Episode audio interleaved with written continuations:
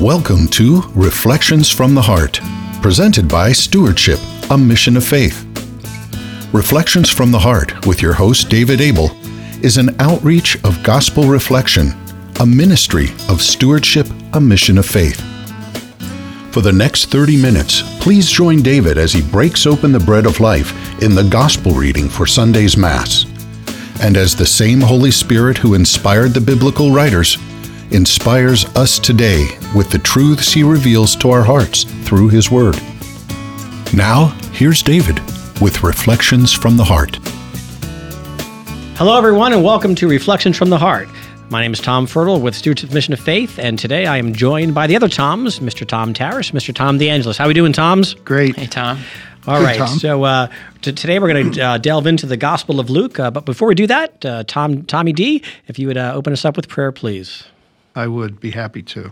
Um, this is just a, a little plug for our stewardship prayer book. It's available on our website for free. Just uh, let us know that you're interested in one and we'll send it out to you.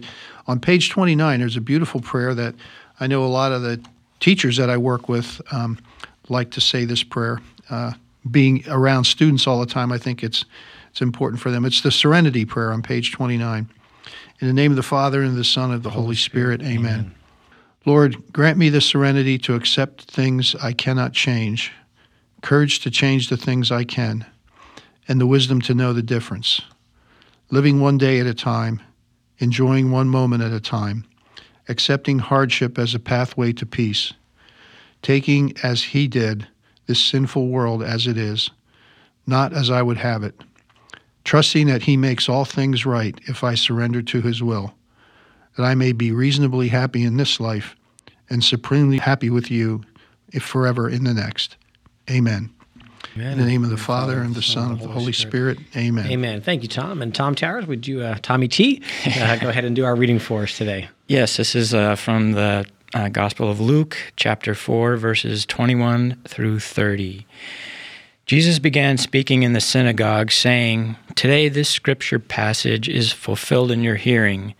And all spoke highly of him and were amazed at the gracious words that came from his mouth. They also asked, Isn't this the son of Joseph? He said to them, Surely you will quote me this proverb Physician, cure yourself, and say, Do here in your native place the things that we heard were done in Capernaum. And he said, Amen, I say to you, no prophet is accepted in his own native place. Indeed, I tell you, there were many widows in Israel in the days of Elijah, when the sky was closed for three and a half years and a severe famine spread over the entire land. And it was to none of these that Elijah was sent, but only to the widow in Zarephath, in the land of Sidon. Again, there were many lepers in Israel during the time of Elisha the prophet, yet not one of them was cleansed, but only Naaman the Syrian. When the people in the synagogue heard this, they were all filled with fury. They rose up, drove him out of the town, and led him to the brow of the hill on which their town had been built, to hurl him down headlong. But Jesus passed through the midst of them and went away. The Gospel of the Lord. Praise to you, Lord Jesus Christ. It's one of those passages that kind of you know surprise you. Of course, we all know of the crucifixion, but you forget that uh, it wasn't always a uh, a peaceful journey along the way. In all of Jesus' ministry of healing and teaching and, and preaching, and we you know people reach out to him, and lepers and the widows and the paralyzed, and everything is uh, kind of hunky dory. But we forget uh, not not always the case. You know, and to say uh, they were looking to throw him down off of a hill headlong. Um, you know, kind of kind of interesting, and, and I, I guess it it's a good reminder. Um, you know, I believe uh, I, I believe you know. Um, our Lord says someplace, you know, someplace else, you know, if you if you're persecuted because of me, good, you know, that means you're doing it right. You know, if you're uh, if you're gonna if you're getting uh, getting a hard time by others, um, then then uh, that means you're you're following me successfully. And of course, here in his in his in his own you know the, the passage about you know in, in your own town a prophet is not welcome. I wonder how many of us face that. You know, in our own little worlds, sometimes it's easier to be about our faith when we're someplace else or to talk to other people about our faith. But how many times within in our own family, our own group of friends, is when we can be challenged the most. because um, you know maybe we're afraid to talk about it, or maybe maybe we've written them off. Well, you know, my my brother he doesn't go to church anymore. I don't, you know, and so we kind of we're we're afraid to take that step because we feel less welcome with the people that are close to us than those that are are are, are far from us and more distant. Yeah, I, I think it's interesting that in this in this passage, in less than nine verses, Jesus goes from all spoke highly of him. They were amazed at the gracious words to they rose up, drove him out of town, and ready to throw him headlong off a cliff. One of the things I used to I used to share with the students many years ago when I taught was, um, and I sometimes bring it up in gospel reflections when we talk, is that you know, no matter how bad things are today, at least in our in our the civilized part of the world where you know where we live, so to speak, in the United States, you know, first world countries, you know, most of us live in a in a world where things like this, where somebody's actually, you know, out doing good preaching, you know, uh, and and they get picked on to the point where they're not only driven out of town but ready to be thrown off a cliff. I mean, this is you know also, you know, there's oftentimes passages where somebody's caught in adultery, woman mostly, dr- drug out in the street, ready to be stoned to death. I mean, those things just don't happen in our culture anymore. So no matter how bad things get, you know, we can still look at each other and say, you know, these kinds of things don't happen in the world, and especially, you know, in a world where we're supposed to have religious freedom now, whether or not that is maintained over the next 20, 30, 50 years is another question. But at the same time, you know, Jesus came into a world where these kinds of things were part of the culture that that God chose to have himself put in as he became a human being, born into and raised in a culture where this kind of thing happened. It was part of the culture. It was part of what they did. If people got caught sinning, they were stoned. You know, if you said, if you spoke too proudly and people accused you of being, you know, putting yourself in God's place or you misspoke on something, you could be stoned to death just because you were making yourself God, you know. And uh, of course, Jesus sidestepped a few of those too. So I think it's it's you know it's good for us to ponder the kind of world that that God chose to be born into to to deliver the good news, you know, because it's not. This is not an easy world here in the Gospels, in the Scriptures. This is not an easy world to be born into. Why then and not now? Why that place and time? And what are the what are the lessons that we learn for ourselves? And like uh, how Jesus wasn't afraid to confront them because like it would be so easy since they were all speaking so highly of him to take the praise, you know, and say, "Ah, shucks," you know, like gee, you know, but instead he, you know, he knows he's going to uh, deliver some words here that's that's not going to be popular yet. Uh, because he's in the synagogue, which I think is interesting. You know, as it starts this the passage, he began speaking in the synagogue, so it's his God's house. You know, he's you know delivering. He's going to deliver you know words in that house that are going to upset some people. Yet he goes through with it.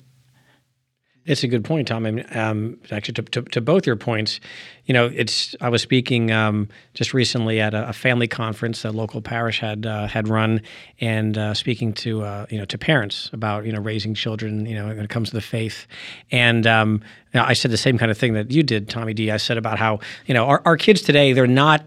The world is their their life is far easier in many ways. They're not, you know, Great Depression um, era children. They're not, you know, World War II era children. I mean, right. so in terms right. of you know economics and comfort, you know, even though we have poor in our you know our country, et cetera, overall the standard of living, you know, and the and the is, is far greater than at any point in history. But I said from a moral standpoint, from a cultural standpoint, you know, my first major argument was that it's actually probably the worst time. Um, so you're right. You know, there's no fear of being stoned in the street in, in a physical right. sense. Right. But what's out there in our modern culture in terms of you know music and movies and and videos and and and just some of the some of the um, the way Christians and Catholics are treated, it's probably the most difficult time um, in, in, in terms of uh, you know what what was once sin is now is now celebrated and once was you know once was wrong is now right. And so, so many things are backwards. So um, and that's not to scare parents, but but, that, but just to point it out because many times we think oh the young people are they're remember you know, people say they're the worst generation ever. They're more disrespectful yeah. You know, and I never believed that. And I said, I don't believe that for a minute. They're just like we were when we were kids with hopes and dreams and aspirations. But they're living in an upside down world. They're Yeah. living in a world uh, that is that is that society from a from a moral standpoint, which is crazy. We didn't have these dilemmas uh, as as young people. You know, I, I use uh, all kinds of examples. When when we watched TV, our parents could plop us in front of Saturday morning cartoons, or and we didn't hear a disparaging word. We didn't see a disparaging image. I mean, Well, unless you, were know, watching the Three Stooges. well, even that, right? But it was, you know, you, you didn't, yeah. you know what I'm saying? You didn't, No, I- you didn't have I to. You didn't, they didn't you. have to censor or edit anything. Right, You know, right. when the Sunday night movie came on ABC, you know, if they were going to use, you know, just a mo- just a very, you know, almost, uh, um, you know, just, just a modest language, there'd be a warning to parents. You know, like the following movie contains, you know, and that wasn't for harsh, you know, swear words. That was just for some mild ones. And now our parents would say to us, "Okay, time for bed." Yeah. Uh, now compare that, like we, our kids roll our eyes, you know, 13 channels on the TV, but uh, um, you didn't hear anything. You didn't see anything. Compare that, just TV, to what's available today. I read something where they said the average family, the average uh, who has cable, uh, has 189 channels. And of course, as you know, nowadays, you know, on, on the cable networks, I mean, nothing is censored. You, there's no language that you could not hear. There are no images that you cannot see, except for the most explicit, Yeah. you know, X videos. Everything else is available, and this is in front of our our children. That's a far different world than we had, you know. Um, so our faith reminds us. This passage reminds us about being countercultural, and I think that's the number one thing as as parents. Will we be persecuted as parents? Will will we be the ones to say, you know, um, no, my child is not going to go to that sleepover because I know what movies you know they're going to watch. Or we had a case recently where we called the family to talk about what was going to be shown at the sleepover for our 13 year old because we know that the young man in question had a party um, recently where they were showing a rated r movie you know as part of a, a party for for for 13 year old kids. And we didn't condemn you know, as David always say, truth and charity. We didn't condemn, we didn't persecute, we didn't say tisk tisk tisk, but we called, you know, um, uh, the parents to say, hey, what's on the docket? And we expressed, you know, a concern we had, and you know what? They made an adjustment to what they were showing. They made some parameters, you know, to what was going to be shown that night. So that was a small way where, again, we weren't judgmental, we weren't holier than thou we asked some questions we shared our heart and who knows if that will stick. But you know what? We th- those parents you know younger parents uh, they, they they thought about what they were doing. So that's just a small thing that we can do. And yes you run the risk of people going oh well those people are the but that's okay. And how do we know it's okay our Lord did it. Yeah. Our Lord was persecuted for what He said, and so there's times that we need we need to stand in that gap and and be countercultural and not be afraid to take some of the uh, take some of that uh, take some of that flack. It's what we're called to do if we're going to be true to our faith. And why do you? Why do the parents uh, decide to, you know, take your advice? Because the ultimate reason is they don't want their children to be lost eternally, right? Isn't that when you drive down to the core, someone changes because, you know, they don't want to. They're seeing the end that this life is going to end on earth and there's something else. So you're trying to save them for the the better. Which I think I'm not a theologian, obviously, but isn't Jesus saying many lepers in in Israel during the time of yet not one of them was cleansed? You know, not one of them is going to be saved because they didn't. I don't know if that's true, if, because they haven't uh, accepted God, or you know what I mean. So Sure, it- sure, sure. That's what we're pointing our children toward is eternal life, and so in a mirror of a way of what Jesus is saying here, like I want you to go to heaven, but not everyone in Israel was cleansed. Tom, it's it's it's when you said that it's interesting when I when I give that parent talk. The first thing I ask of all parents, I say, fill in the blank. I want my child to.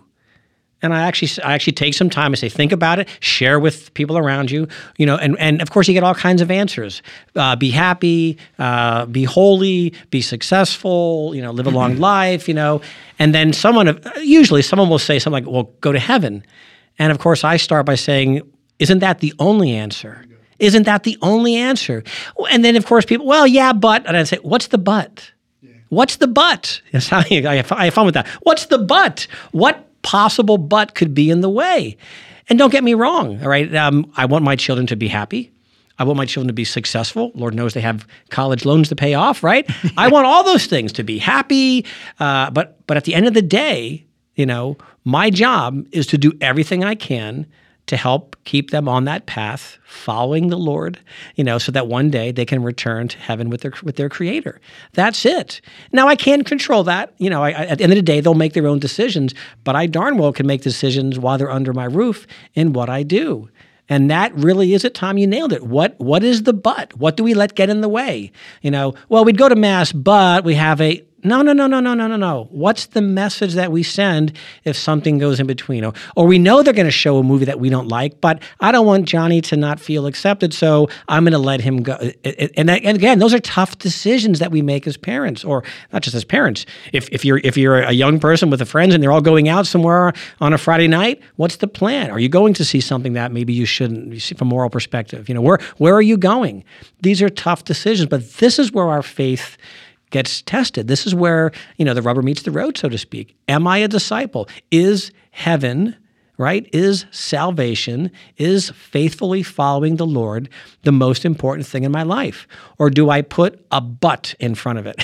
you know? Yeah. And I think most sin happens, right? Because we put a but. We let something else get in the way. Yeah. You know, there's a there's a uh, speaker uh, that does a little kind of a I don't want to call it a commercial because it's EWTN. It's a little one of those fillers in between the, their identification of the network or whatever. Patrick Coffin, and he says at the end he gives a little talk about something that has to do with the faith or one of our saints or something like that. And at the end he says, you know, this is Patrick Coffin, be a saint. What else is there? And my wife and I, whenever we hear that, we look at each other and we go, yeah, really, what else is there? You know, but when but think about that from your kid's standpoint too. It's like what else is there to, to your point, Tom?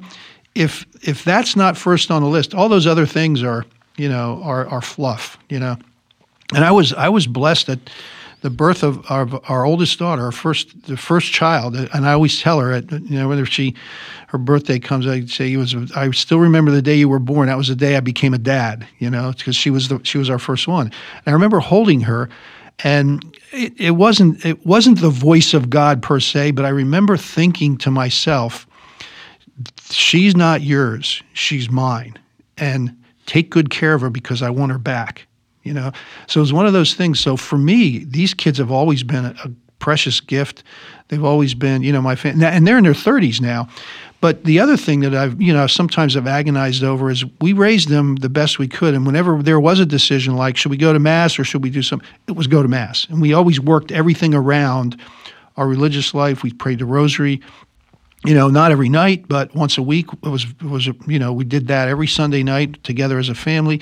We did a lot of things. We visited shrines that, you know, put the girls through Catholic school. But I remember, you know, that the girls when they when they went off, they went to college. They all drifted off a little bit, as I'm sure a lot of good kids do, um, and they've kind of come back to their faith. But I remember the important thing of going through that was like we did the best we could, and we pointed them in the right direction. We pointed them north. Now, can I look at what we did and say, you know what, I could have been a little tighter north. I could have been a little more this, a little bit more that. I should have, maybe we should have done the rosary every day, but the schedules didn't, you know, schedules didn't work out and all that stuff. But more importantly is if they end up somewhere in a northward direction, I feel like I've done a good job. If they go south after they leave the house, that's not my decision. That's their decision. And I can't, you know, all we can do is give them the best shaping that we can early on so, for all those parents who maybe sometimes second guess yourself on how you raised your kids, sure. I mean, if if we were pointing them west and they're supposed to be going north, then yeah, that's a problem. Or if we we pointed north most of the time, but a lot of times we pointed south and west and east.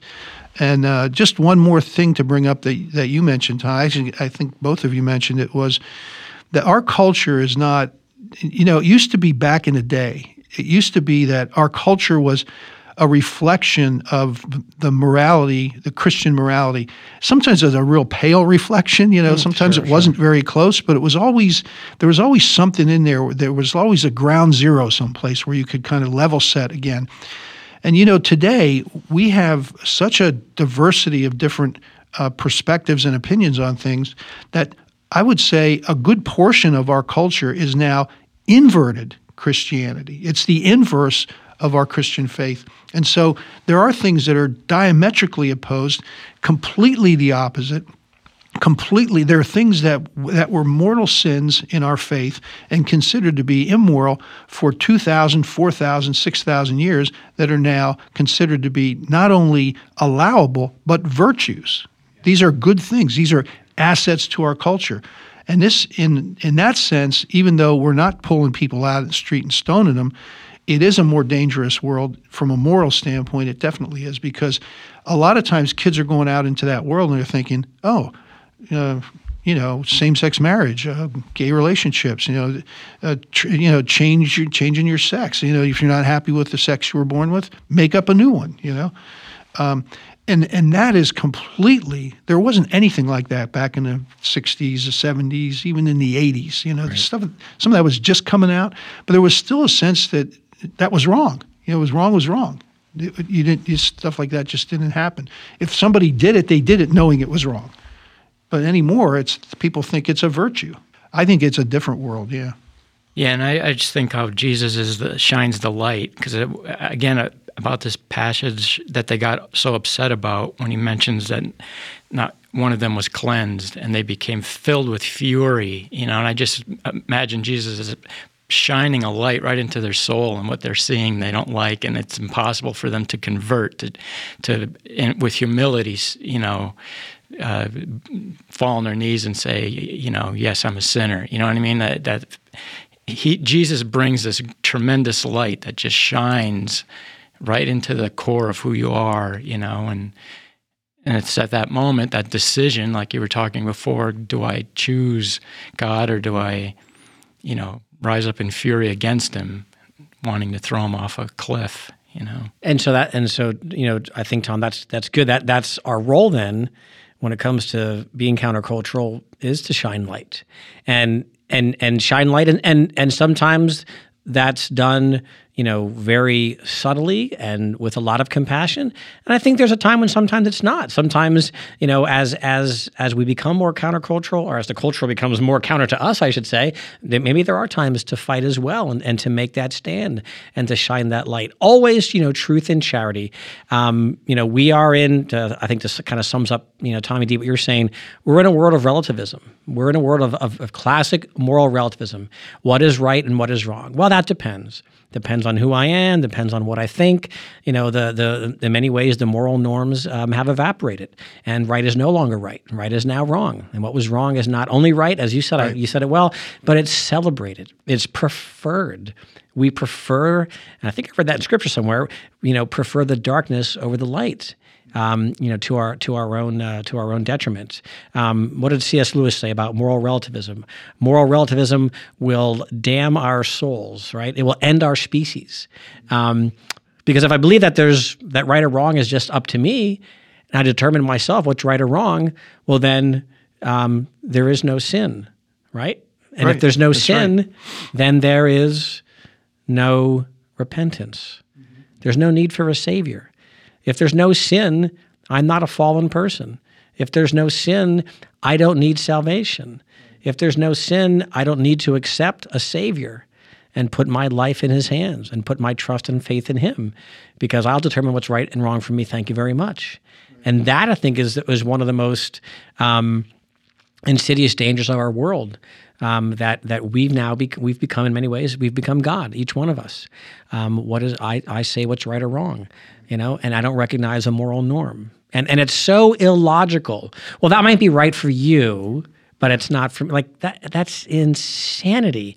And yet that's what the common culture embraces. Common culture that believes that everybody is entitled to their opinion and their beliefs and their values, and at the same time doesn't see anything wrong with imposing theirs on you when they're different. Yeah. You know, right, right, right. Like if you're not tolerant in my brand of tolerance, right, which is which is everything except Christianity and particularly Catholicism. right, right. If you're not tolerant of that in that way, then there's something wrong with you. There's definitely something wrong with you. Right. You know, to, to, to, to be tolerant means to also be tolerant of those who are also you consider to be intolerant it doesn't mean you have to embrace them and accept them. It just means you have to be tolerant. You have to listen to what they have to say. You have to, you can't cut them off. In, at least in our world, in our political environment. But the other thing too is to go back to something that that uh, you brought up, Tom Terrace, is you know, Jesus, you know, they're speaking highly of him.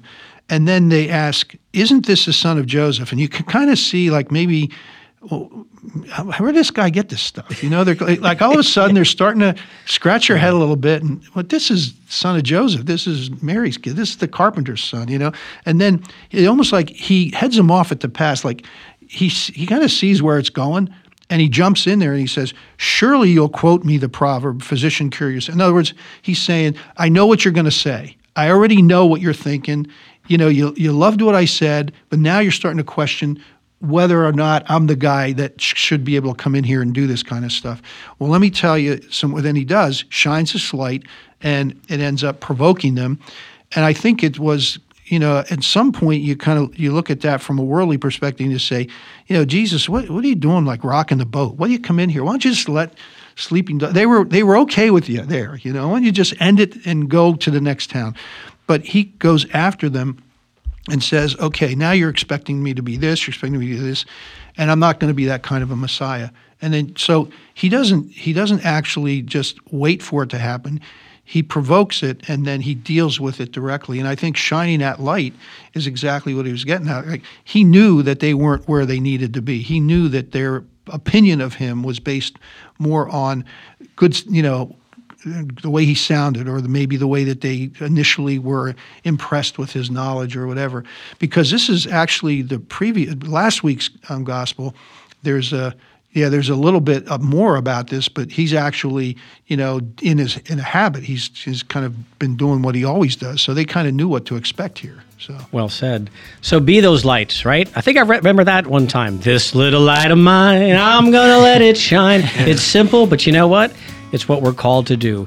Be countercultural, um, stand up for what is right, be that light, shine the light of Jesus, the light of truth in your own life, and help others to see the beauty of that light. God bless you. Have a great day. Reflections from the Heart has been presented by Stewardship, a Mission of Faith. We hope that you've been blessed and encouraged as you listen to Reflections from the Heart. If so, you might consider participating in a gospel reflection group.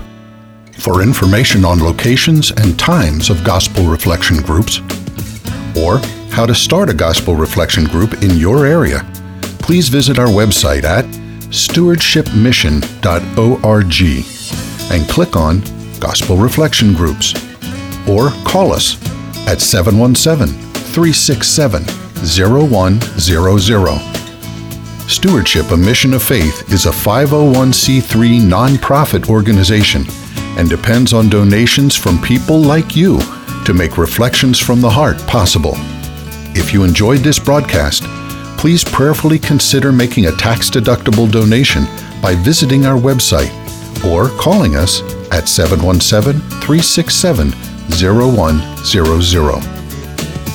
On behalf of David and the staff here at Stewardship, a Mission of Faith, thank you for listening. And until next time, may God bless, protect, and guide you on your journey home to Him.